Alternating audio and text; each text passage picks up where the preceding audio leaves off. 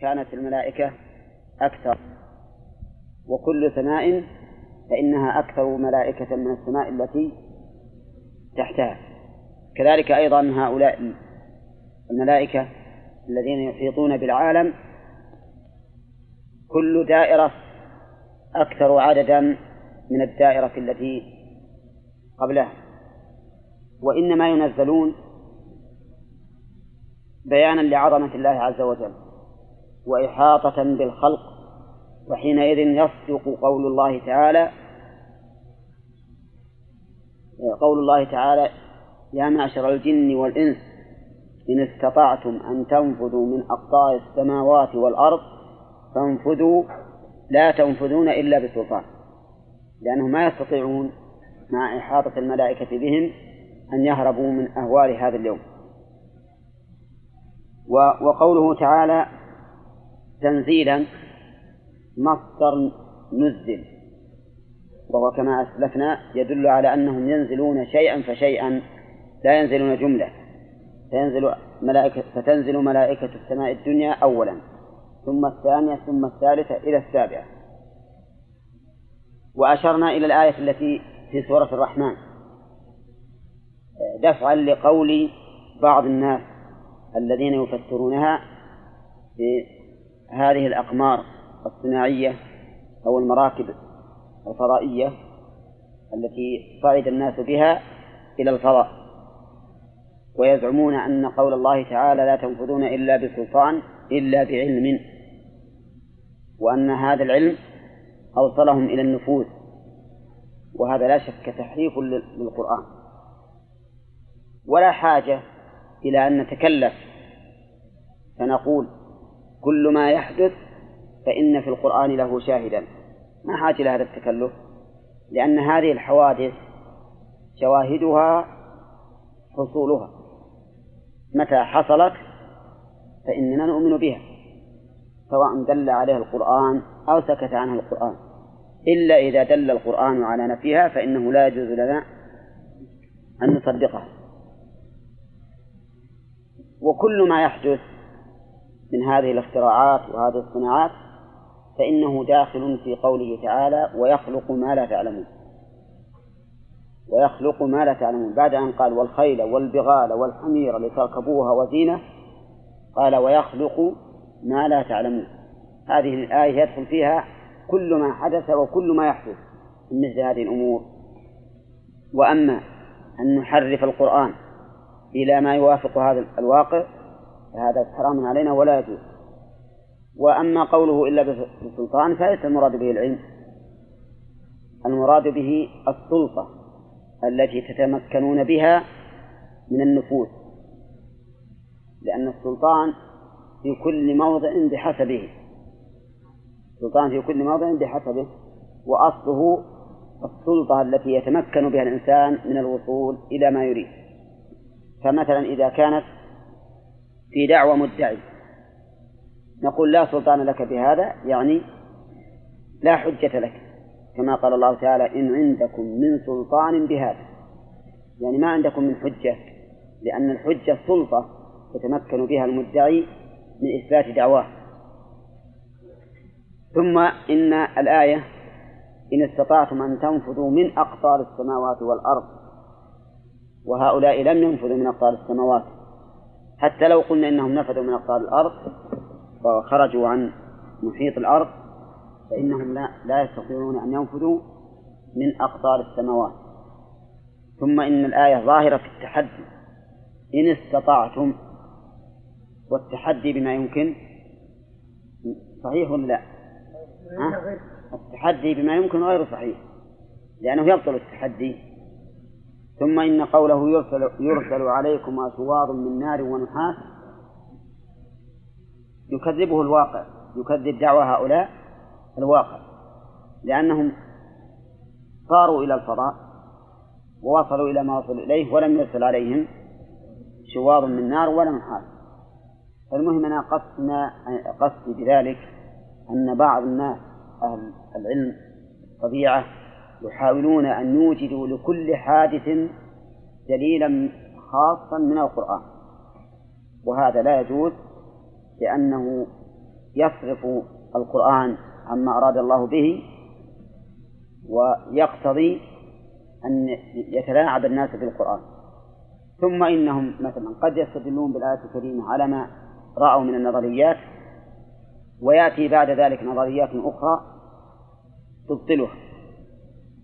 فيكون القرآن حينئذ باطلا حسب ما استدل به الأولون. ونحن لا الحمد في غنى عن هذا الأمر. هذه الأمور الحوادث التي تحدث من صنائع الإنسان أمر لا حاجة إلى إلى إقامة الدليل عليه من القرآن لأن واقعها يثبتها.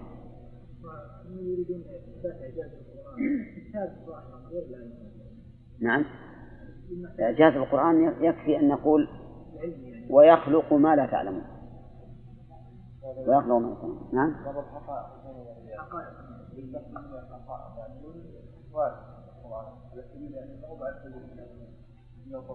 إذا دل عليها القرآن لا بأس. لكن كون نحرف القرآن من أجل أن يعني نخضعه للدلالة على هذا الأمر لا. أما مثلا لو لو لو مثلا استدل بتطور الجنين خلقته واستدل أحد بالآية بالآية الكريمة وبالحديث. الصحيح هذا لا بأس. الشيء اللي يدل عليه القرآن يدل عليه القرآن. لكن شيء يحرف القرآن من أجله لا.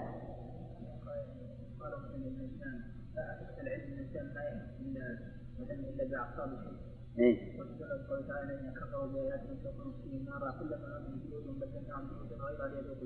نعم. الحس والأعصاب القشرة الرقيقة على العظام. إيه؟ قال عليه من إعجاز القرآن كذا يعني. هذا أيضا غير صحيح. هذا غير صحيح. لأن متى أحوال الآخرة ما تقص بأحوال الدنيا والإنسان مثلا لو احترق الآن جلده وانكشط وأحرقنا اللحم ما يخالف أحرقنا اللحم يتعذب الإنسان بلا شك يتعذب الإنسان به يقينا. نعم ولا قال نجربه كذا دخلنا الإبرة الآن إي أول ما تدخل وبعدين صحيح هذا هذا معقول. وكل الداخلي في الغالب ما ما في ما في إحساس. ولهذا ما يحس الإنسان بنزول الطعام من بطنه في بطنه. نعم.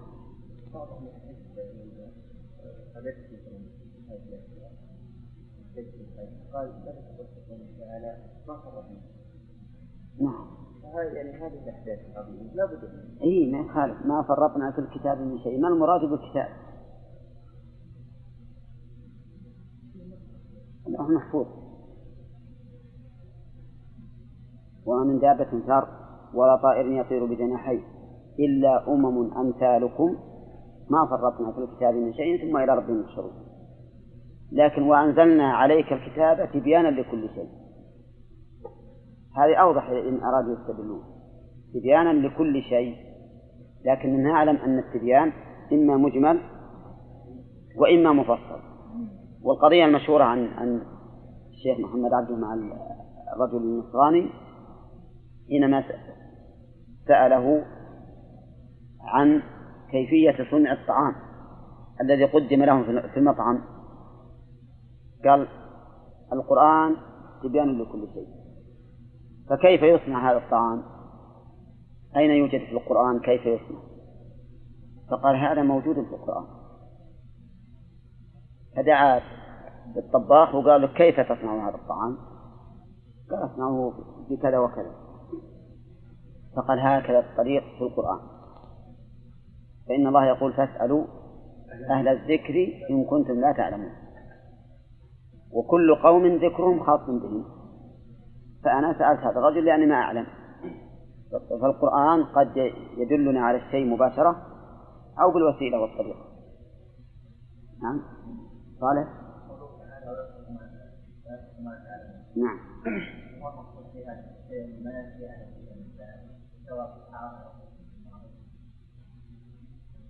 كل ما ما لا نعلم. يعني إن الله سبحانه وتعالى يخلق كل شيء لا نعلمه. في وقتنا نحن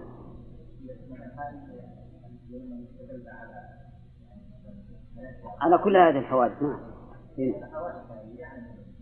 لا ما يعلم الإنسان. قبل أن أن تقع ما يعلمه بعد وقوعه يعلمه لأنه قال والخيل والبغال والحمير لتركبوها وزينة وهذا شيء معلوم.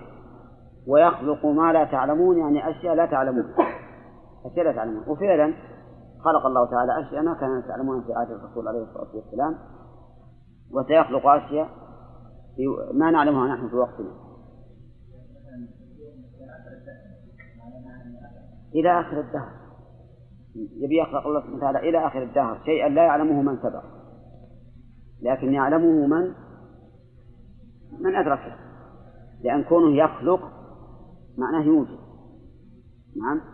الموجود لا بد أن يعلم لأن الله يتحدث عن أمر سيكون لنا.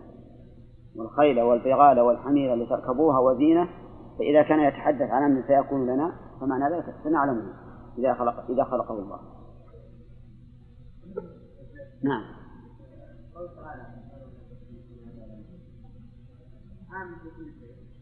إيه كل شيء ما تعلمه فالطريق إلى إلى الوصول إليه أن تسأل أن تسأل أهل ذكره. نعم. أهل العلم. لكن هل المراد أهل العلم الشرعي؟ أو أو كل علم بحسبه. نعم. افرض إنك خصصت في العلم الشرعي. لنفرض ان خصصنا بالعلم الشرعي. أفلا يقاس غيره عليه؟ فيه إما أن تدل على العموم وتكون شاملة لمثل هذه القضية بدلالة التضمن. وإما بدلالة الشمول المعنوي لا اللفظي وهو القياس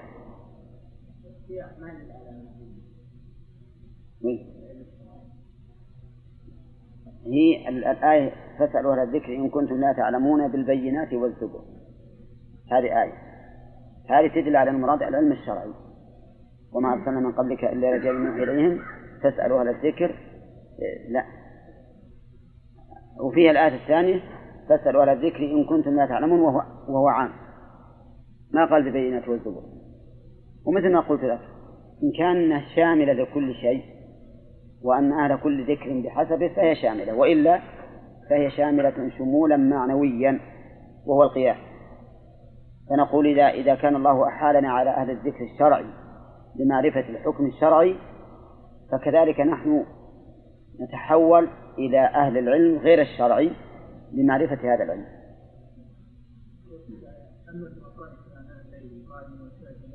ساجدا. ساجدا. نعم إنها ليس الذين يعلمون هذه الآية ذكرت على العموم وأولها يبين ما عاد على العلم أي نعم. لكن لكن مثل ما ذكرنا لك الآن إن العموم قد يكون شمولا لفظيا وقد يكون شمولا معنويا. فهم لا يستوون لكن من الذي يثنى عليه؟ أهل العلم نعم.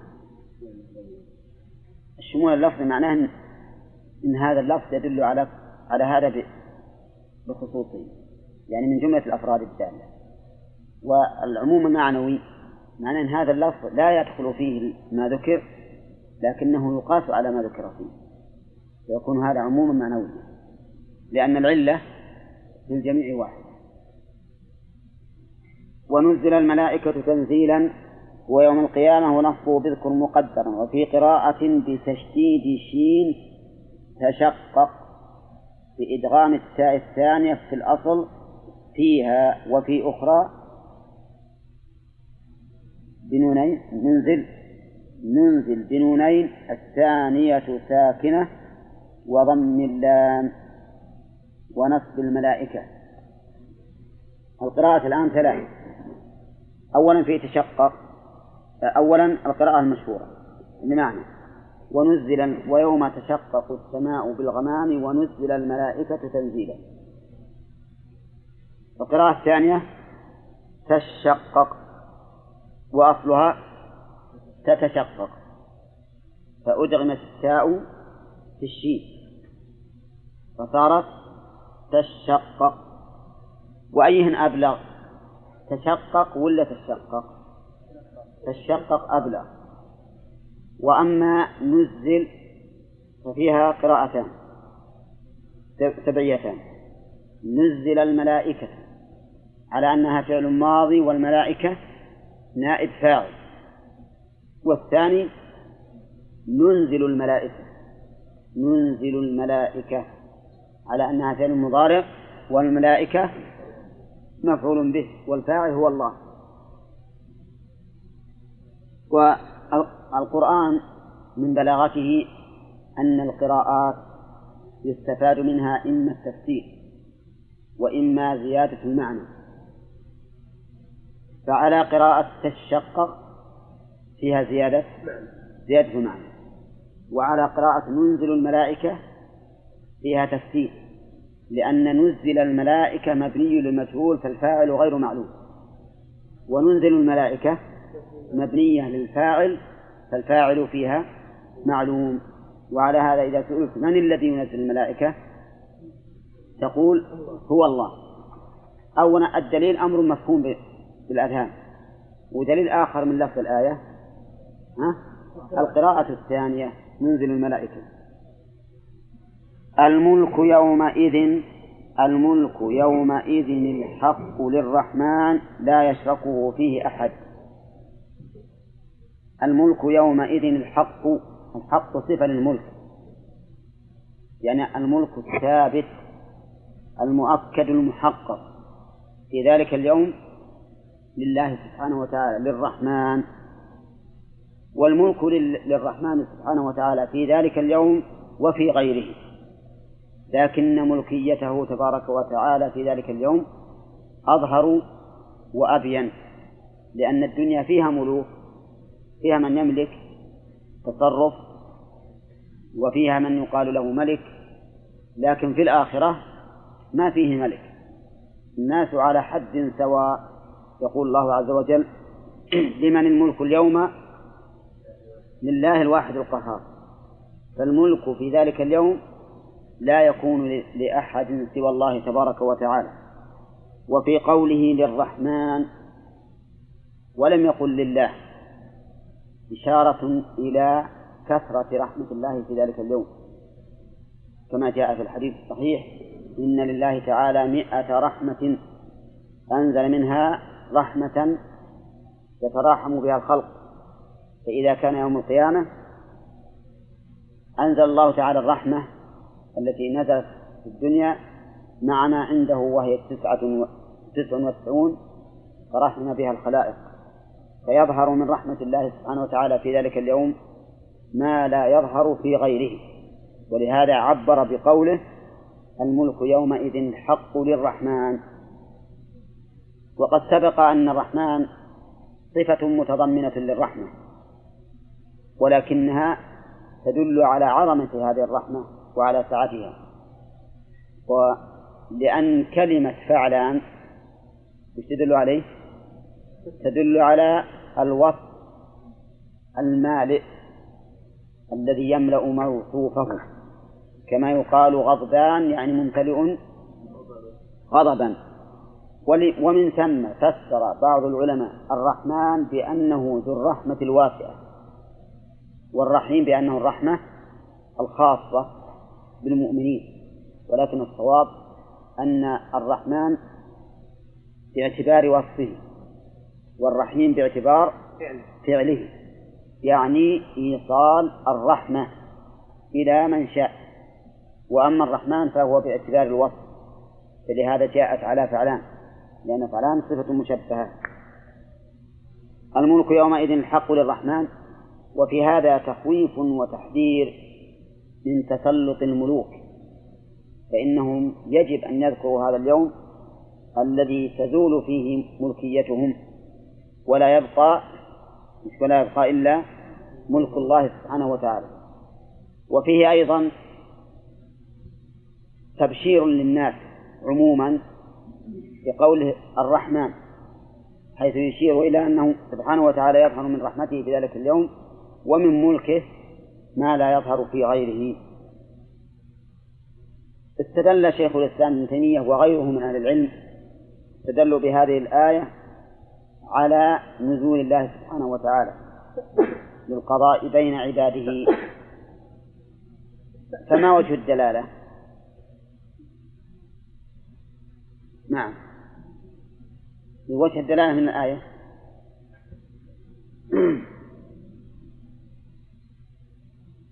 نعم.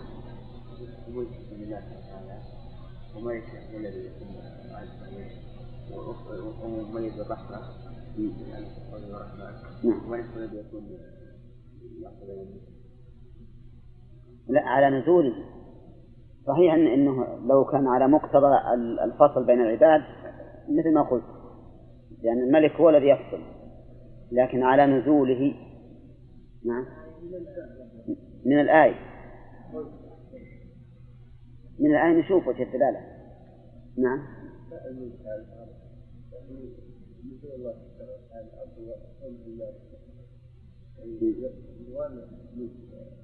ملك غيره؟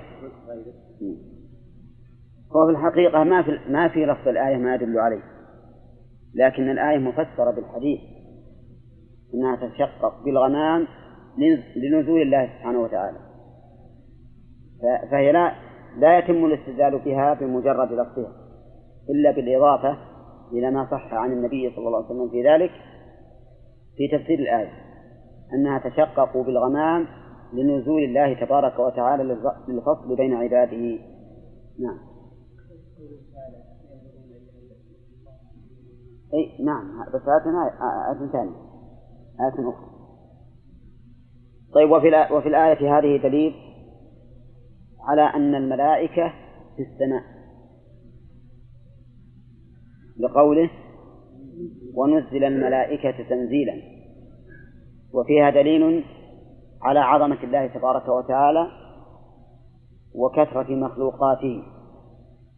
لأن الملائكة نعم تنزل وتحيط بالخلق مما يدل على كثرتهم.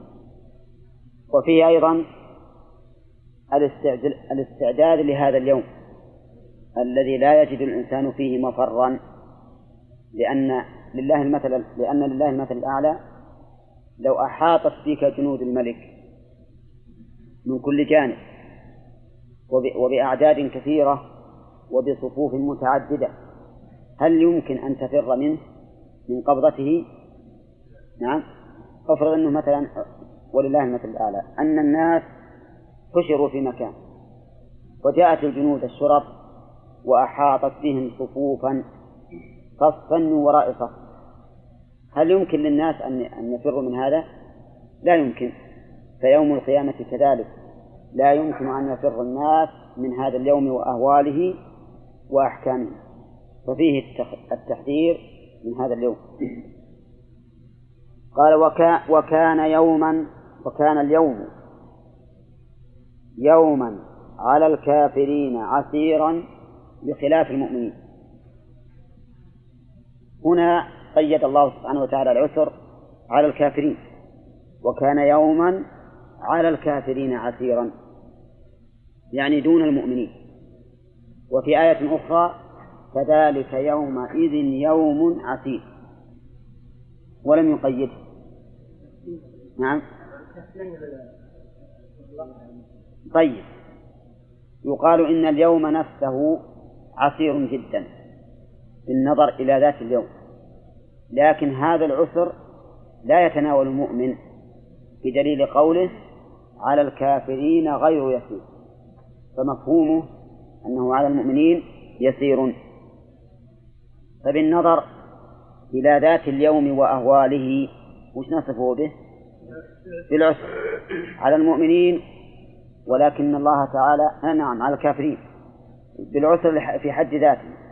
ثم إن هذا العسر لا يسري إلى المؤمنين بل ييسره الله تبارك وتعالى عليهم بدليل قوله وكان يوما على الكافرين عسيرا وبدليل قوله على الكافرين غير يسير فالحاصل أنه بالنظر إلى ذات اليوم فاليوم عسير.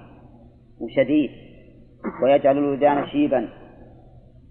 وبالنظر إلى من يتأثر به أو بعسره يكون هذا للكافرين فقط لقوله على على الكافرين غير يسير. أما على المؤمن فإنه يسير.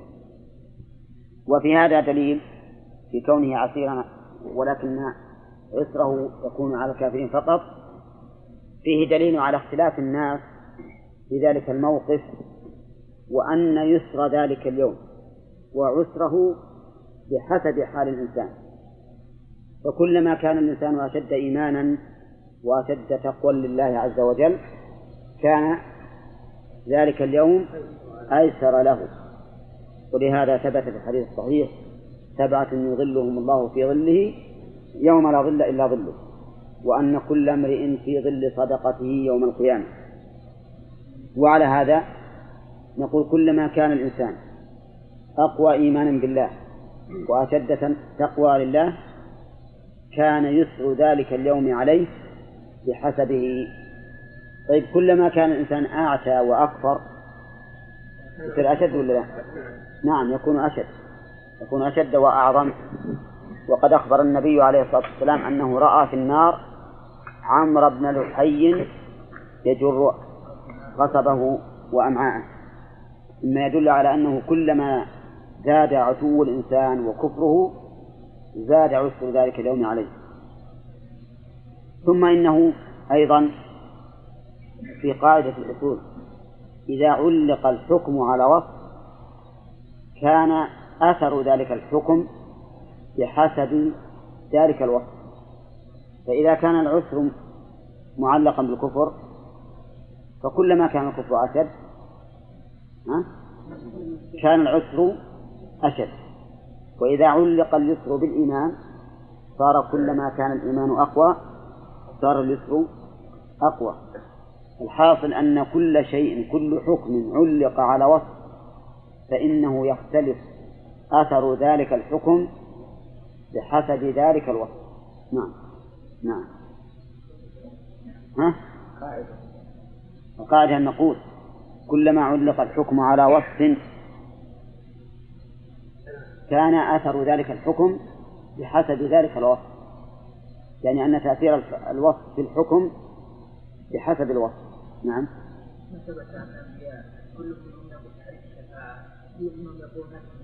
نعم.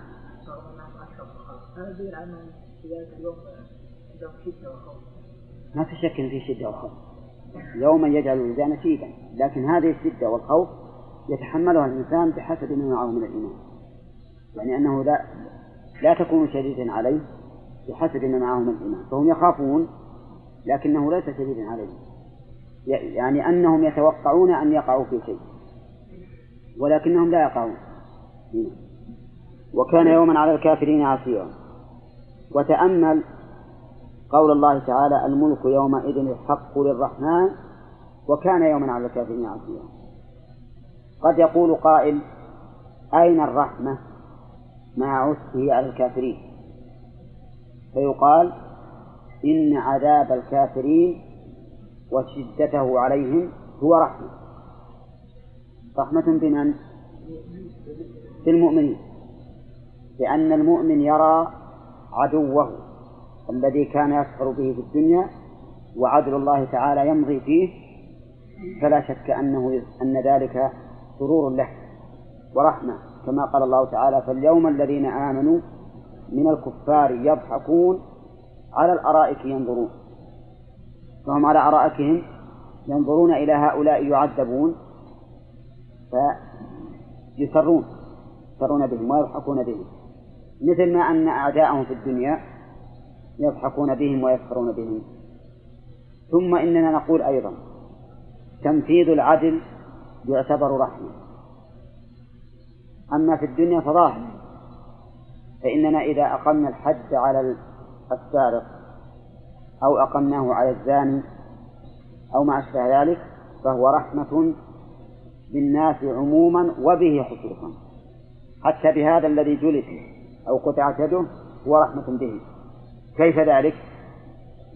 لأننا نمنعه من ممارسة العمل مرة ثانية كلما تذكر هذا الألم ولأن الحد يكون كفارة له فلا يعذب عليه في الآخرة لأن الله تعالى لا يجمع له بين عقوبتين ويوم يعض الظالم على يديه معطوف على ويوم تشقق السماء يعني واذكر يوم يعض الظالم على يديه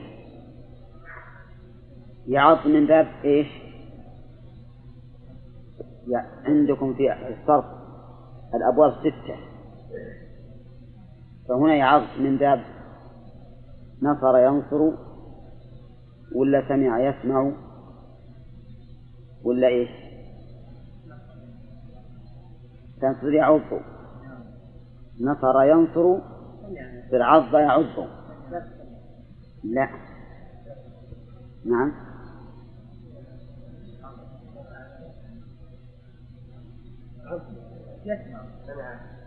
لا. لأن عض ضمير مكسورة. ها؟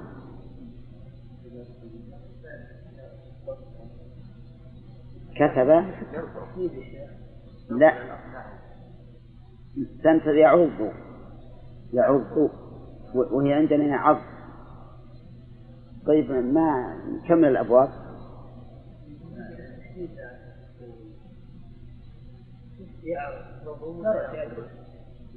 لا. فتح. يفتح. نعم. من باب فتح. وعند العامة يحطون من باب نصر. يقول يعض فلان يعض فلانا.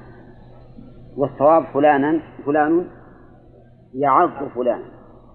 فهي من باب فتح يعني أنها يفتح فيها المضارع. كما أن الماضي كذلك مفتوح لكن الماضي مشدد. ويوم يعض الظالم المؤلف يقول المشرك.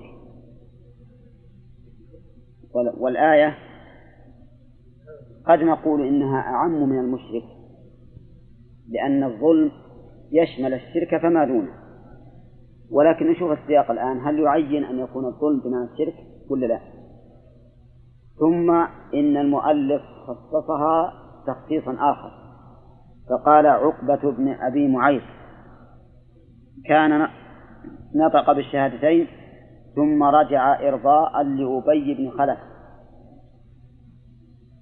قوله وهو عقبة هذا تخصيص لعموم. فإن كان المؤلف يريد أن يجعله مثالا مما تنطبق عليه الآية فالأمر سهل. وإن كان يريد من المؤلف أن يجعل الآية من باب العام الذي أريد به الخاص فهذا غير مسلم لأنه لا دليل على ذلك. ليس فيه دليل على أن المراد به الخاص بل الآية عامة لكن تشمل عقبة وغيره. تشمل عقبة وغيره. نعم. وقوله على يديه ندما وتحسرا. أي يوم القيامة يقول يا ليتني إلى آخره. يعض على يديه. العض على اليد وش يدل عليه؟ يدل على الندم والتحسر. ولهذا بعض الناس إذا فاته الأمر وهو يعض يده نعم ثم يصرف بها هكذا. يعني أنه أنه فاته فهو دليل على التحسر والندم. وما أعظم الحسرة والندم حين يرى المؤمنين في حال والظالمين في حال. وهذا أعظم ما يكون. وقوله على يديه. زعم زعم علماء البيان أن في الآية مجازا. لأن الإنسان مو بيعض على على يده كلها لو بغى يعض ما يقدر. يقول المراد باليدين الأصابع. يعني لأنه ما يمكن يعض على اليد كلها ولكننا نقول في الحقيقة لا مجاز في الآية. لأنه إذا دل السياق على معنى فهو المراد. فهو المراد. كل يعرف أن المراد يعض الظالم على يديه يعني على أصابعه. كل يعرف. فهي لم فهي لم تدل على اليد كلها من الأصل. بحسب السياق حتى نقول إنها نزلت عن معناها إلى المعنى الثاني. وهذا الذي قررناه هو الذي أوجب لشيخ الإسلام ابن تيمية رحمه الله أن ينكر وجود المجاز في اللغة العربية. لأن شيخ الإسلام لا يرى وجود المجاز في اللغة العربية إطلاقا لا في القرآن ولا في غيره. لأنه يقول إن دلالة اللفظ على المعنى ليست ذاتية. مو بالم... يعني ليس اللفظ نفسه يدل بذاته على المعنى وإنما يدل بالسياق وإنما يدل بالسياق. وأبرز مثال يبين لك ذلك الألفاظ المشتركة الألفاظ المشتركة التي تصلح لمعنيين فأكثر وش يعين المعنى؟ يعينه السياق. وهكذا غيره أيضا. فبناء على ذلك يقول لا يوجد مجاز في اللغة العربية لا في القرآن ولا في غيره. ولكن أكثر الناس يرون أنه يوجد المجاز في القرآن وفي غيره من كلام العرب. وبعض العلماء يرى أنه لا مجاز في القرآن وفي اللغة العربية يوجد المجاز والذي أوجب لهؤلاء التوسط الذي أوجب لهم التوسط أنهم قالوا إن ميزان المجاز الذي لا أحد يمانع فيه ميزانه صحة نفيه صحة نفي المجاز.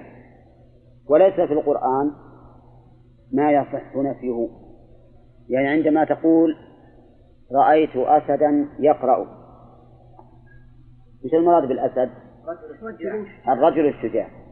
كأنما قلت رأيت شجاعا يقرأ لكن عبرت بالأسد لأن الشجاعة فيه أظهر. هم يقولون إنك إذا قلت رأيت أسدا يقرأ فإنه يجوز للمخاطب أن يقول هذا ليس بأسد فينفيه. وهذا صحيح ولا غير صحيح؟ صحيح. صحيح ليس بأسد. ليس بأسد. فهم يقولون إذا كان المجاز علامته الكبرى أنه يصح نفيه فليس في القرآن ما يصح نفيه. أما غيره من كلام العرب فيمكن أن تنفيه. أن تنفيه ولا تبالي. ولكن إذا رجعنا إلى ما قاله شيخ الإسلام وهو أن الألفاظ ليست ليست دلالتها على المعنى ذاتية. حتى نقول إنها إذا دلت على معنى آخر في مكان آخر فهي مجازية بل دلالتها على الألفاظ بحسب السياق. فعلى هذا نقول في الآية التي معنا ويوم يعض الظالم على يديه. فيها مجاز ولا لا؟ لا مجاز لأنه ما ما يمكن أحد يفهم أن المراد بذلك في الأصل أنه يعض على اليد كله. كل يعرف أن المراد يعض على يديه أي ما يعض ما يعض عليه عادة. وهي الأصابع. نعم.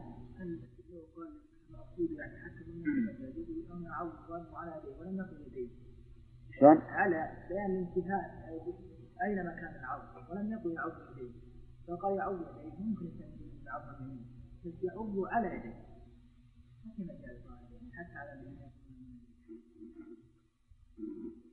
لا إذا قلت عض على يديه مكان العض على يديه لا هي لو كانت في الظرفية يمكن لكن عضضت على كذا إيه. سواء كان أصابع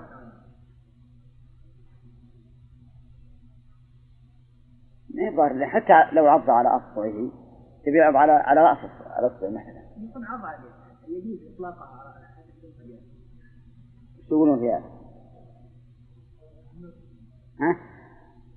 هو يقول إن يعض على يديه يعني على بعض يديه كذا وأنه استفاد البعضية من كلمة على ولم يقل يعض يديه.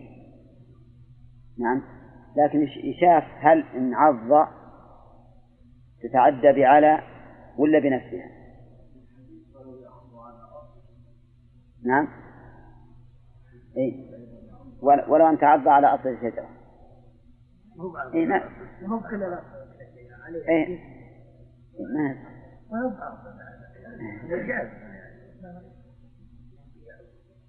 ما إيه نعم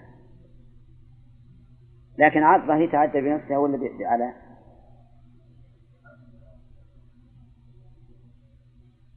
يتعدى بنفسها تتعدى بنفسها وبعلى نعم. على ما يعض أحدكم أخاه كما يقدم الفحل. الرجل الذي عض يد إنسان فانتزعها فسقطت أسنانه وفي احتمال ان نقول إنه ما تدل على الكلية. لكن حتى الاصل اليد ما يراد بها الكل هنا. حتى ولو كانت تدل على الجزئيه فلا يراد بها الكل. نعم. نعم. فيه ما في القران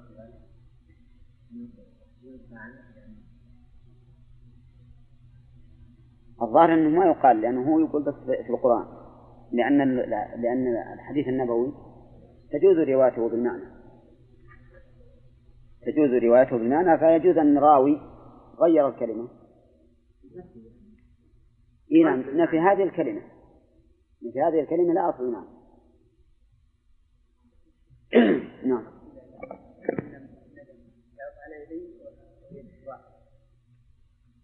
لا الظاهر كل ما قوي الندم على الدين كله. إيش حط اصابعك ها نعم.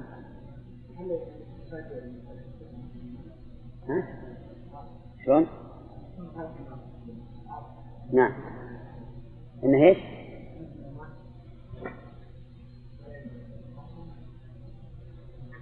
ما أظن أنها يستفاد أنها مذمومة ما أظن يستفاد أنها إيش برضو نعم نعم؟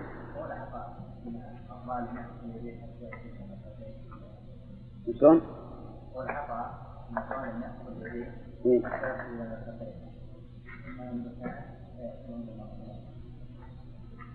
ما أظن ما يصح يقول ما يصح أولا يحتاج سنده إلى عطاء ثم إذا وصل إلى عطاء وقف. ما ما يقبل. لو قال لأنه مرسل. نعم.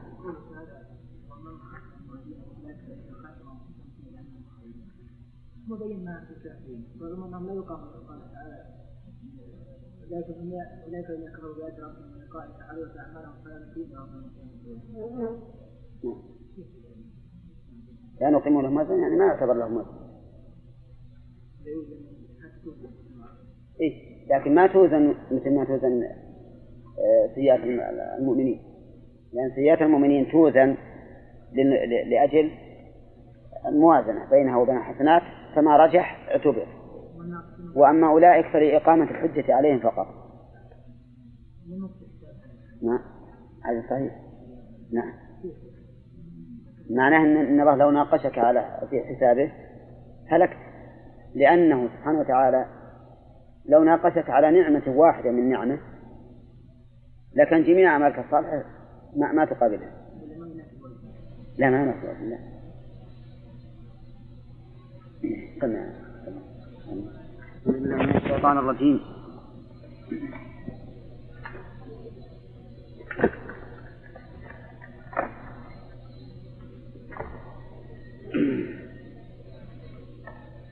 فيما سبق من الآيات ذكر الله أمر الله تعالى أن يذكر هذا اليوم العظيم وهو يوم تشقق يوم يوم تشقق السماء بالغمام لنزول الله سبحانه وتعالى. وفي الآية إثبات نزول الله لأن هذا التشقق إنما يكون لنزوله. والغرض من ذكره تحذير منه والاستعداد له لأنه كلما ذكر الشيء حذره الإنسان واستعد له. وفيما سبق وصف الله تعالى يوم القيامة بأنه عسير وصفا مطلقا آه، وصفا مقيدا بالكافرين. وفي آية أخرى وصفه وصفا مطلقا بأنه عسير وذكرنا فيما سبق أنه وإن كان عسيرا لكنه بالنسبة للمؤمنين يكون يسيرا. فالوصف المطلق لذلك اليوم أنه عسير ولكن الذي يتأثر به ويكون عسيرا عليه هم الكافرون. أما المؤمنون فلا. ثم ذكر أمر الله تعالى بأن تذكر حال المجرمين يومئذ. من الندم والتحسر العظيم والعرض على الأيدي ويوم يعض الظالم على يديه. والمؤلف خص الآية بمن؟ بعقبة بن أبي معيط. والصواب أنها عامة لكل ظالم وذلك لأن, لأن الأصل بقاء العموم على ما هو عليه حتى يقوم دليل على أن المراد به الخاص. وهنا يوم يعض الظالم عام لعقبة وغيره. ونبدأ بالدرس الجديد يقول يا يقول يا ليتني اتخذت مع الرسول محمد سبيلا طريقا إلى الهدى. يقول الجملة حال من الظالم يعني أنه يعض وهذا دليل على الندم بالفعل. ويقول يا ليتني النداء من علامات الاسم النداء فيا لا تدخل إلا على وإذا دخلت على حرف كما هنا. أو على فعل فإنها تفيد التنبيه فقط. هذا أحد القولين في إعرابها والقول الثاني أنها للنداء وأن المنادى محذوف. والتقدير في مثل هذه الآية يقول يا رب ليتني أو يا قوم ليتني. ولكن نقول إن الأصل عدم التقدير. وإذا كان الأصل عدم التقدير فالأولى أن لا نقدر شيئا هنا وأن نجعل ياء للتنبيه لمجرد التنبيه. وإنما كانت لمجرد التنبيه لأن أصل النداء مش أصله للتنبيه. عندما تقول يا فلان تنبهه لينتبه لك ويقبل إليك بوجهه فهي للتنبيه ولا حاجة إلى أن نقدر المنادى. وقوله يا ليتني اتخذت مع الرسول سبيلا ليت للتمني. والتمني هو طلب ما لا يمكن حصوله أو ما يعثر حصوله. الشيء الذي يتعذر أو يتعثر حصوله يسمى طلبه تمنيا.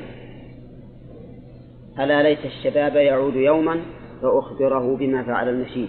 هذا متعذر ويقول الفقير ليت لي مالا فأتصدق به. هذا ها؟ هذا عسير وليس متعذرا يا ليتني اتخذت مع الرسول سبيلا. من أي القسمين؟ ها؟ من المستحيل. هذا من المستحيل. لأنه فات الأمر. يا ليتني اتخذت مع الرسول سبيلا أي سلكت سبيلا وهو الطريق الموصل إلى الله سبحانه وتعالى. وقول المؤلف مع الرسول محمد وش بناء عليه؟ بناء على أن الآية نزلت بناء على أن الآية يقصد بها. عقبة ابن أبي معيط. فعلى هذا تكون ال للعهد. أي العهود؟ الذهني العهد الذهني. وإذا قلنا بالعموم وهو الأرجح فإن المراد بالرسول هنا من أرسل إلى قومه. فتكون ال نعم للجنس للعموم. لأن المراد بها جنس الرسول الشامل بمحمد صلى الله عليه وسلم وغيره. يا ويلتى ألفه عوض عن ياء الإضافة. أي ويلتي ومعناه هلكتي. ليتني لم أتخذ فلانا أي أبين خليلا إلى آخره. يا ويلتى يا هذه منادى. ويلتى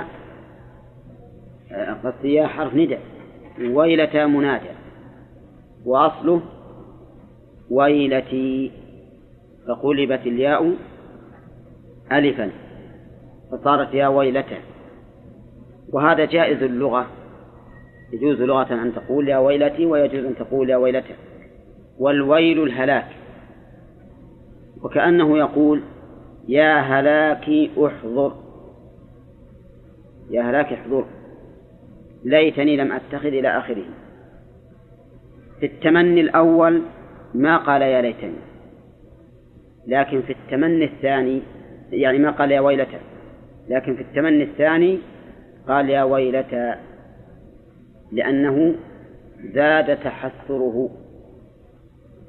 الأول لأول مرة يعبر عن تحسره. والثاني للمرة الثانية فيكون ذلك أبلغ في التحسر. فلهذا قال يا ويلتى. وقوله ليتني لم أتخذ لم أصير. فلانا فلان هذه اسم جنس. يكنى به عن الواحد من بني آدم. وفلانة يكنى بها عن الواحدة من بني آدم. ولم يذكر هنا فلانا باسمه لأنه كما أشرنا إليه للعموم. ففي عقبة بن أبي معيط يكون المراد بفلان من؟ أبي بن خلف وفي غيره يكون المراد به من أضله من أضله عن ذكر الله. لم أتخذ فلانا خليلا الخليل هو الحبيب الذي بلغ بلغت محبته الغاية لأن الخلة أعلى أنواع المحبة. وسميت بذلك لأن المحبة تخللت مسالك البدن. كما قال الشاعر قد تخللت مسلك الروح مني وبذا سمي الخليل خليلا. وعلى ذا فالخلة أعلى من المحبة. فهمتم؟ وبه نعرف خطأ من قال محمد حبيب الله. وإبراهيم خليل الله وموسى كليم الله. نعم. لأن هؤلاء نزلوا مرتبة النبي صلى الله عليه وسلم حيث وصفوه بأنه حبيب الله وإبراهيم خليل الله. فإن الخلة أعلى والنبي صلى الله عليه وسلم خليل الله كما أن إبراهيم خليل الله. قال النبي صلى الله عليه وسلم إن الله اتخذني خليلا كما اتخذ إبراهيم خليلا. وأما موسى كليم الله فنقول أيضا محمد كليم الله. وإذا كان موسى كليم الله في الأرض فإن محمدا صلى الله عليه وسلم كليم الله في السماء. وقول خليلا لقد أضلني عن الذكر أي القرآن بعد إذ جاءني. لقد أضلني. اللام موطئة للقسم. وقد للتحقيق. فالجملة إذن مؤكدة. بكم مؤكد يا عبد الله زيد؟ ها؟ نعم. أنا قلت بكم؟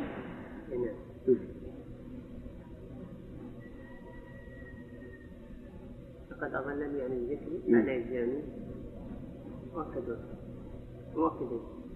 طيب وش؟ قسم وقد وين القسم؟ قسم. القسم وقد قد معروف موجودة. والقسم؟ لأن اللام هذه تسمى موطئة للقسم أي جواب قسم طيب ورا ما نقول واللام أجل مؤكدة بثلاثة مؤكدات. القسم واللام وقد. وهو يؤكد في هذا اليوم أن ذلك الخليل أضله. تأكيدا يراد به لوم لوم نفسه ولكن ذلك لا ينفع الآن. لو كان هذا التأكيد في الدنيا لنفعه أما الآن فلا ينفعه ولكنه يزيد في تحسره لقد أضلني عن الذكر. يقول المؤلف أي القرآن وهو بناء منه على أن المراد بما سبق الظالم عقبة بن أبي معيط. فيكون الذكر القرآن. وإذا قلنا بالعموم وهو الراجح يكون المراد بالذكر الكتاب المنزل على ذلك الرسول.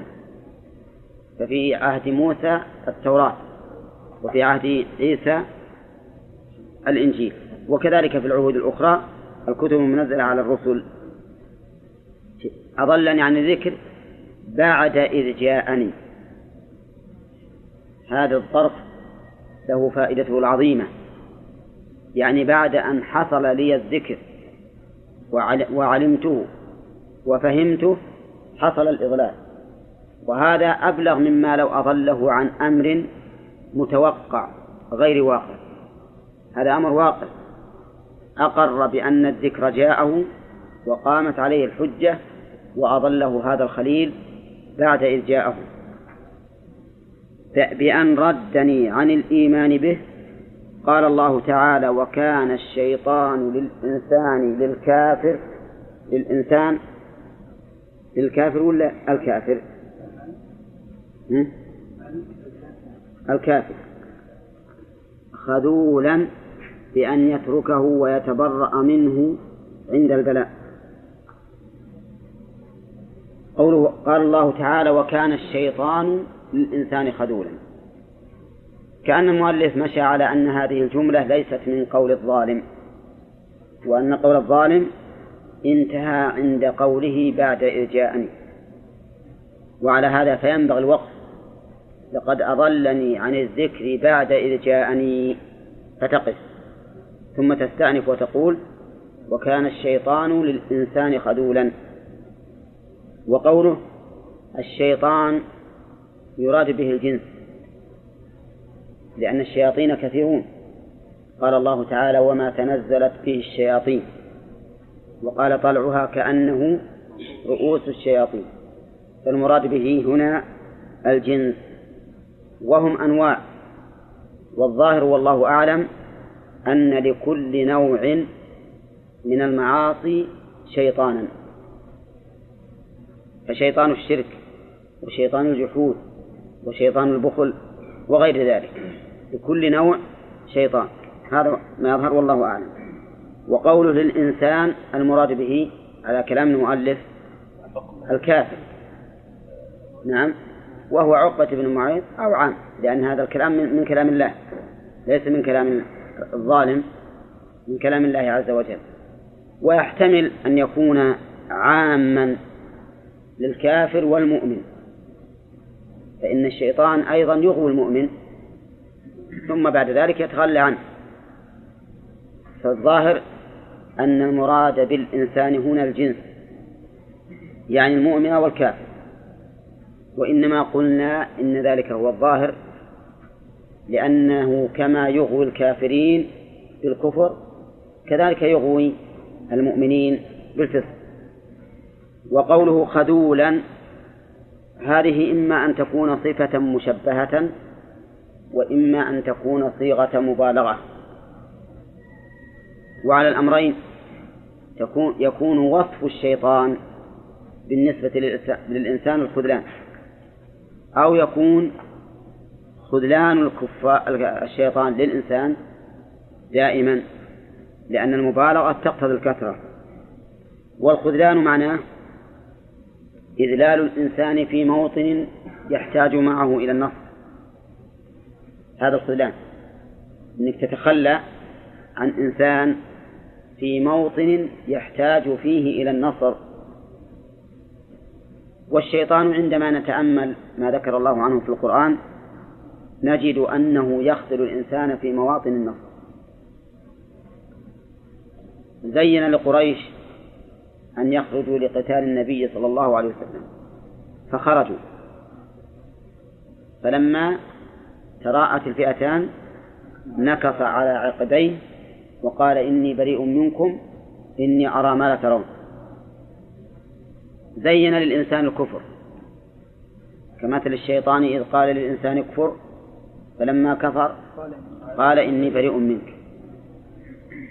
هذا في الدنيا. في الآخرة وقال الشيطان لما قضي الأمر إن الله وعدكم وعد الحق ووعدتكم فأخلفتكم وما كان لي عليكم من سلطان إلا أن دعوتكم فاستجبتم لي فلا تلوموني ولوموا أنفسكم. ما أنا بمصرخكم بمغيثكم وما أنتم بمصرخي إني كفرت بما أشركتموني من قبل. هذا أيضا خذلان عظيم. الشيطان في مواطن النصر يخذل الإنسان ويتبرأ منه. وهذا الوصف وكان الشيطان. نقول كان في علم الله ولا كان فيما مضى وانتهى؟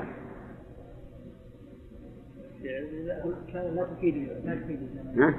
ولا تفيد الزمنية؟ هذه مر علينا قريبا نظيره. ها؟ مجرد عن الزمن.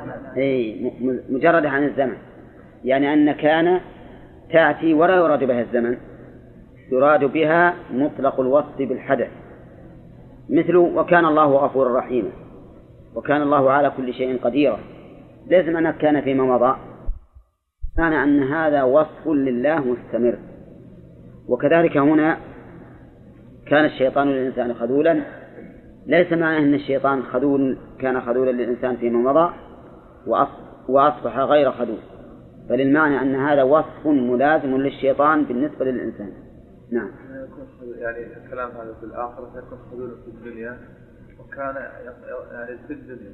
لا هو في الدنيا والآخرة. حتى في الآخرة وقال الشيطان لما قضي الأمر تلونها الآن. طيب وهنا نعم.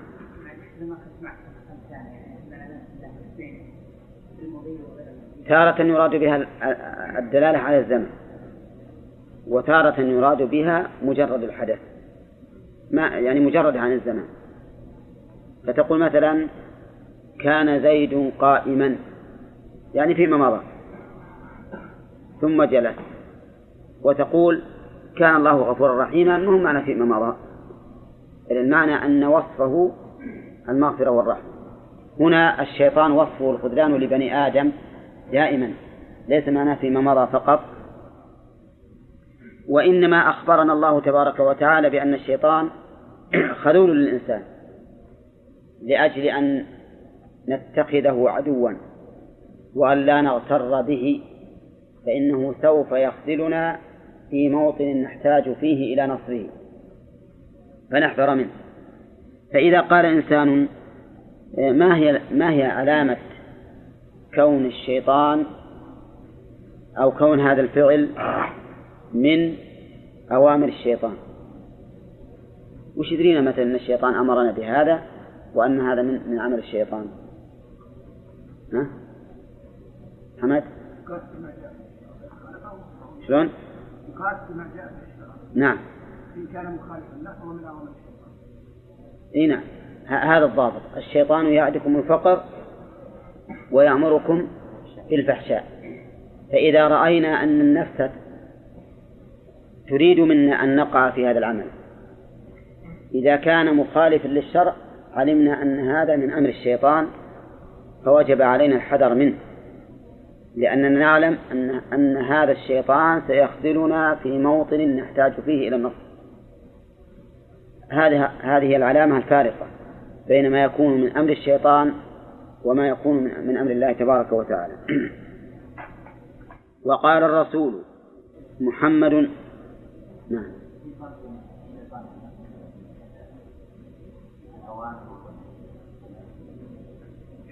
لا هما الن- النفس الأمارة بالسوء تأتمر. بأمر الشيطان النفس الأمارة بالسوء لأنك أنت لا تحس بأن الشيطان مثلا نزل بك وجاء بك لكنك نفس لكن نفسك تأمرك بهذا فهي تأتمر بأمر الشيطان. نعم؟ أي نعم يعني يجعلها كالوسيط كالوسيط بينه وبين قلب المرء. نعم. وقال الرسول محمد يا رب إن قومي قريشا. اتخذوا هذا القرآن مهجورا. هنا المؤلف أيضا خصها بالنبي صلى الله عليه وسلم. وهنا قد نوافق المؤلف على أنها خاصة بالنبي صلى الله عليه وسلم بدليل قوله وكذلك جعلنا لكل نبي عدوا من المجرمين. لأن المراد بهذه الجملة التسلية. ولا وهذا هو الذي يؤيد ما قال المؤلف. أما مسألة القرآن فإن القرآن يطلق على المصدر فيشمل كل ما يقرأ من التوراة والإنجيل وغيرها من الكتب. لكن الذي يجعله خاصا بهذا الذي نزل على محمد صلى الله عليه وسلم ما بعده. نعم.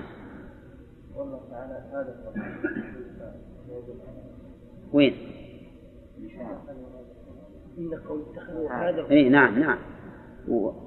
لا حتى مثلا لأن الرسول يقوله والقرآن بين يديه فمثلا موسى إذا قاله والتوراة بين يديه صح أن يشير إليه يا رب إن قومي قريشا وأضافهم إلى نفسه لأنه أبلغ في توبيخهم كيف ذلك؟ لأن الأمر الواقع يقتضي أن قومه أسبق الناس إلى تصديقه وإلى قبول ما جاء به ولكن الأمر كان بالعكس. وهذا نظير قوله تعالى والنجم إذا هوى ما ضل صاحبكم وما غوى حيث أضافهم إليه. كأنه يقول ينبغي أن تكونوا أنتم أول من يصدق به لأنه صاحبكم. كذلك نون والقلم وما وما صاحبكم بمجنون. وما صاحبكم بمجنون. فالمهم من الإضافة هنا الغرض منها شغر منها زيادة التوبيخ. يعني بدل ما يقول إن قريشا وقال إن قومي للمبالغة في توبيخهم. حيث إن مقتضى كونهم قومه أن يصدقوا به ويقبلوا ما جاء به. اتخذوا هذا القرآن مهجورا متروكا مأخوذ من الهجر والهجر ترك الشيء رغبة عنه. فهم اتخذوه مهجورا شيئا مهجورا يعني لا يلتفتون إليه. وهذا أبلغ من قولهم من قوله إن قومي هجروا القرآن. ووجه ذلك أن هجروا فعل. والجملة الفعلية لا تدل على الثبوت والاستمرار ولكن اتخذوه مهجورا جملة اسمية لأن ألها ومهجورا أصلهما المبتدأ والخبر أصلهما المبتدأ والخبر.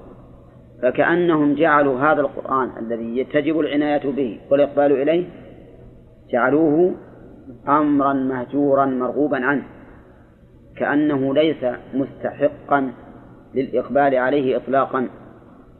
فصيروه من الأمور المهجورة المتروكة التي ليس من شأنها أن يقبل إليها. وهو أبلغ من كونهم هجروه لأنهم قد يهجرونه وهو مستحق لأن يقبل أما إذا اتخذوه مهجورا فإن اتخاذهم إياه مهجورا يكون معناه أنهم هجروا مع استحقاق أن يهجر. كذا يا ثاني؟ ها؟ طيب وش الفرق بين هجروا واتخذوه مهجورا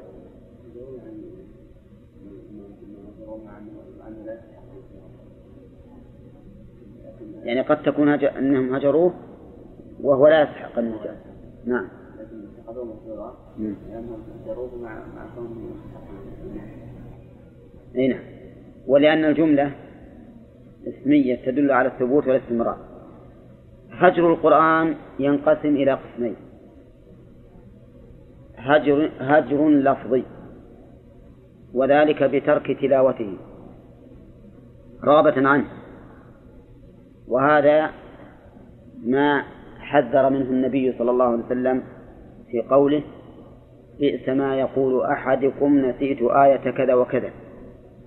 وإنما يقول نسيت لأن نسيت تدل على الرغبة والهجر ونسيت تدل على أنه ليس باختيارك لكنه أمر قدر عليك. هذا الهجر الهجر الثاني هجر العمل به. يعني يكون الإنسان يتلوه ما قصر في تلاوته. لكنه لا يعمل به. والقسم الثالث ممكن يتولد قسم ثالث.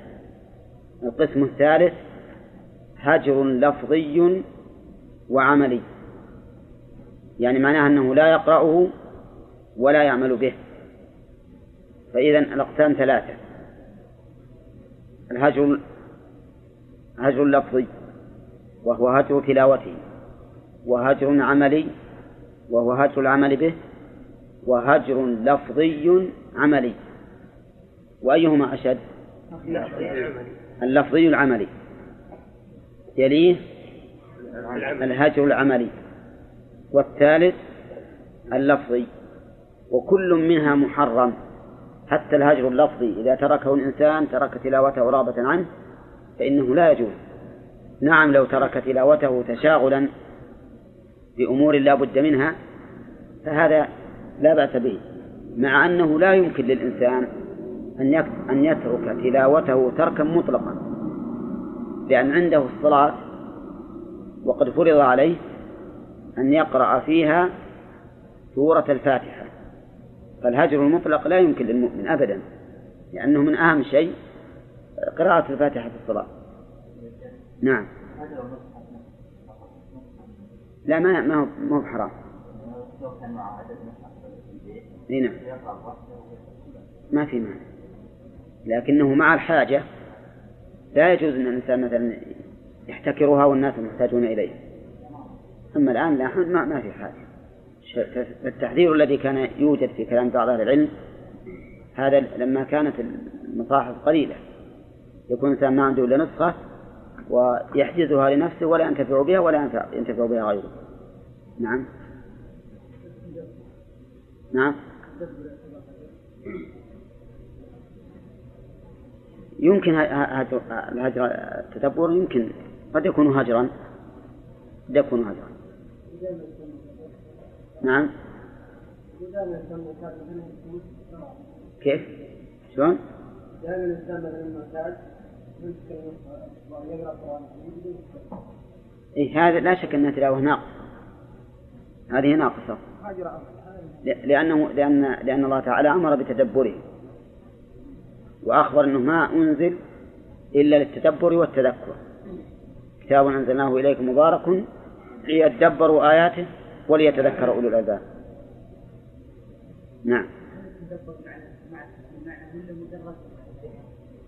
لا التدبر معناه أن الإنسان يتأمل معناه ويفكر فيه ويسعى في الوصول إليه. هذا التدبر. يسأل يسأل وإذا كان يمكن أن يراجع هو بنفسه كتب التفاسير فليراجع. إن قوم اتخذوا هذا القرآن مهجورا وهذه من الرسول عليه الصلاة والسلام شكاية لقومه. لأنه تضايق بهم. فأنزل الله عليه تسلية له وجوابا لشكايته وكذلك جعلنا لكل نبي عدوا من المجرمين. وكذلك جعلنا لكل نبي عدوا من المجرمين. الكاف اسم بمعنى مثل اسم بمعنى مثل وكلما جاءت هي تأتي في القرآن كثيرا. كلما جاءت فإننا نعربها هذا الإعراب. على أنها اسم بمعنى مثل. وأما إعرابها فهي مفعول مطلق. وعاملها الفعل الذي بعده. أي ومثل ذلك الذي جعلناه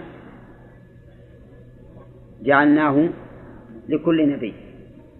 فهؤلاء المشركون الذين جعلوا القرآن مهجورا ونبذوه وراء ظهورهم ودعوا إلى هجره وسخروا به ليسوا بدعا من غيرهم. فقد سبق لكل نبي كذلك. وكذلك جعلنا كما جعلنا لك عدوا من مشرك قومك جعلنا لكل نبي قبلك عدوا من المجرمين المشركين. فاصبر كما صبروا. وفي هذا من تسلية النبي صلى الله عليه وسلم ما هو ظاهر. لأن الإنسان يتسلى إذا كان غيره قد أصيب بمثل مصيبته. تقول الخنسة وهي ترثي أخاها فخرا تقول وما يبكون مثل أخي ولكن أسلي النفس عنه في التأسي. وما يبكون مثل أخي ولكن نعم ولولا ولولا كثرة الباكين حولي على إخوانهم لقتلت نفسي. وما يبكون مثل أخي ولكن سل النفس عنه بالتأسي. فإذا علم النبي عليه الصلاة والسلام أن هذا دأب قوم الأنبياء من قبله فإنه يتسلى ويهون عليه الأمر. قال الله تعالى وكفى بربك هاديا لك ونصيرا ناصرا على أعدائك. ها؟ وكفى بربك هاديا لك ونصيرا ناصرا لك على أعدائك. نعم. قولك كفى بربك البا يقولون إنها زائدة إعرابا. وربك فاعل كفى. يعني وكفى ربك وهاديا تمييز. تمييز يعني كفت هدايته ونصره. تمييز محول عن الفاعل لأن التمييز قد يحول عن الفاعل وقد يحول عن المفعول. وفجرنا الأرض عيونا محول عن المفعول لأنه لأن الأصل وفجرنا عيون الأرض. هنا وكفى بربك هاديا الأصل وكفت هداية ربك ونصره. فهو تمييز محول عن الفاعل. وكفى بربك هاديا ونصيرا ناصرا لك على أعدائك. مناسبة قوله وكفى بربك هاديا ونصيرا. أن أعداء الرسل يعادونهم لإضلال الناس. وللحيلولة دون وصول الهداية إليهم. كذلك أيضا يعادون الرسل بالحرب والقتال وغير ذلك. فبين الله تبارك وتعالى أنهم لا يستطيعون أن يحولوا بين هداية الله ونصره وكفى بربك هاديا ونصيرا. مرة ثانية أقول المشركون الذين ينافذون الرسل يقصدون بذلك أمرين إضلال الناس والعدوان على الرسل حتى بالحرب والقتال. فبين الله سبحانه وتعالى أن هذه المحاولة ليست بشيء لأن الله تبارك وتعالى كفى به هاديا فلا يستطيع هؤلاء الأعداء أن يضلوا أحدا. وكفى به نصيرا فلا يستطيع هؤلاء الأعداء أن يقضوا على دعوة الرسل. فهذا وجه المناسبة بين قوله تعالى وقال الرسول يا رب إن قوم اتخذوا هذا القرآن مهجورا وقوله وكفى بربك هاديا ونصيرا. وقال الذين كفروا لولا نزل عليه القرآن جملة واحدة. السورة هذه فيها طابع تحدث عن القرآن. والرد على المكذبين له. لأن أول ما فيها أول ما ابتدأت هذه السورة تبارك الذي نزل الفرقان على عبده. فهذا الفرقان الذي تمدح الله بنفسه في إنزاله إلى رسوله لا بد أن يعنى به ويجاب عن المعارضين له بالأساليب المختلفة التي مرت علينا الآن. وقال الذين. نعم. نسينا أن نذكر الفوائد التي نعم. نعم. متى نسي؟ لا ما بقى عندنا إلا عشر دقائق. نحن كلما خلصنا من آية ذكرنا فوائدها. نعم. نعم. لا زائد من حيث الإعراب فقط. أم... ها؟ أي معلوم. له معنى. له معنى. زائد من حيث الإعراب فقط. في هذه الآيات التي قرأنا أولا بيان حال الظالم يوم القيامة وأنه يندم ندما عظيما ويظهر ندمه بالقول وبالفعل. أين الدلالة على أنه بالقول؟ القول قوله تعالى يا ويلتي يا ليتني لم أتخذ فلان يا ليتني اتخذت مع الرسول سبيلا يا ويلتى ليتني لم أتخذ فلان خليلا. نعم. وبالفعل؟ بالفعل ويوم يعض الظالم على يديه طيب. الفائدة الثانية التحذير. التحذير من الظلم. الذي يصد به الإنسان عن دين الله. من أين يؤخذ؟ الأخ. أو ما تستطيع. طيب عبيد تحذير من من من الظلم الذي يوجب أو يوقع الإنسان في مخالفة الرسل. نعم. نعم. إيه؟ نعم. أي يعني إن الغرض من ذلك التحذير ليس مجرد القصة بل الغرض أن يحذر الإنسان من هذا الأمر الذي يكون مآل صاحبه إلى هذا الحال. وفيه أيضا التحذير من قرناء السوء. محمد الجندير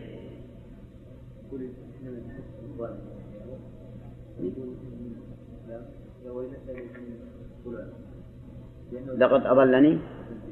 نعم. طيب. وفيه أيضا أن الكافر بل عموم الظالمين في يوم القيامة يؤمنون بحق بالحق. صالح صادق. جعل إعراضه سببا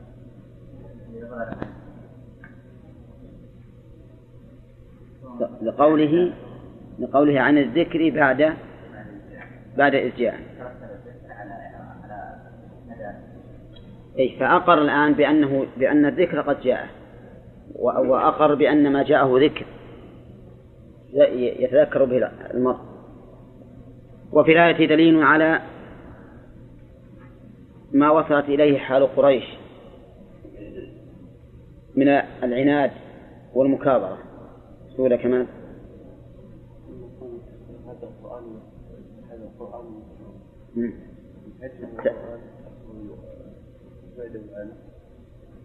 اي لكن هم اتخذوه مهجورا ولا هجروه؟ وهو أبلغ من من هجروه نعم. وفيه دليل على عظم هذا القرآن. في الآية دليل على عظم هذا القرآن. عبد الله الزيد. من قوله تعالى هذا القرآن. من قوله هذا القرآن. لأن الإشارة تفيد التعظيم. يعني هذا القرآن العظيم الذي لا ينبغي أن يهجر هؤلاء اتخذوه مهجورا. طيب.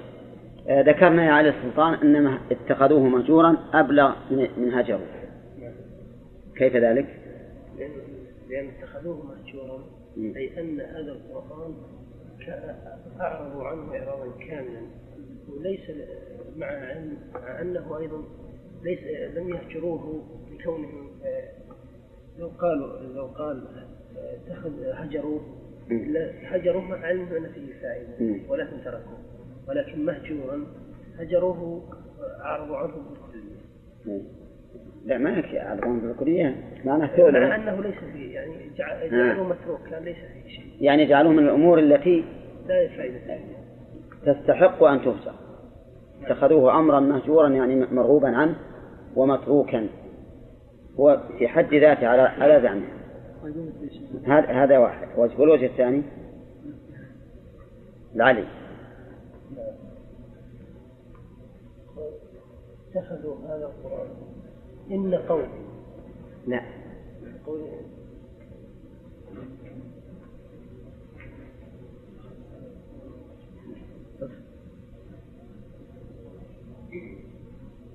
أصل علي ي- ي- يعتمد على هذا التسجيل. ويقول هينا يمدينا راجع سولة أي.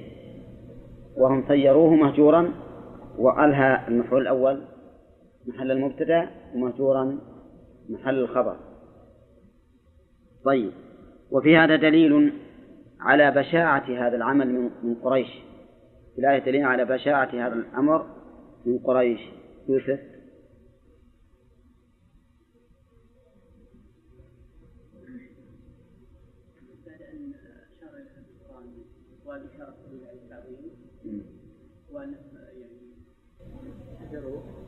دل على أن هذا الشيء العظيم أمر لا غير. لأن هذا يشمله غيرهم. قول قومي تعدت لكن الإضافة الإضافة في ها؟ إي لكن لا بلفظ قومي الإضافة قومي فإن هذا يدل على بشاعة هذا العمل منه لأن المفروض أن قومه يكونون أولى الناس بالعناية به وقبول ما جاء به. أليس كذلك؟ ولكن الأمر مع الأسف صار بالعكس. وفي هذا عناية الله تعالى بالرسول صلى الله عليه وسلم ويبين لنا وجه الدلالة الثاني.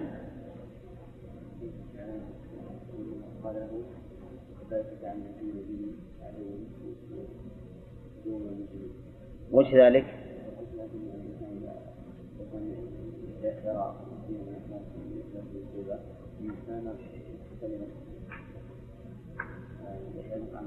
أن الله نعم. كون الله يعتني بالرسول ويسليه بما وقع لغيره هذا دليل على العناية به. طيب وفي, وفي قوله وكفى بربك هاديا ونصيرا. محمد السلمان.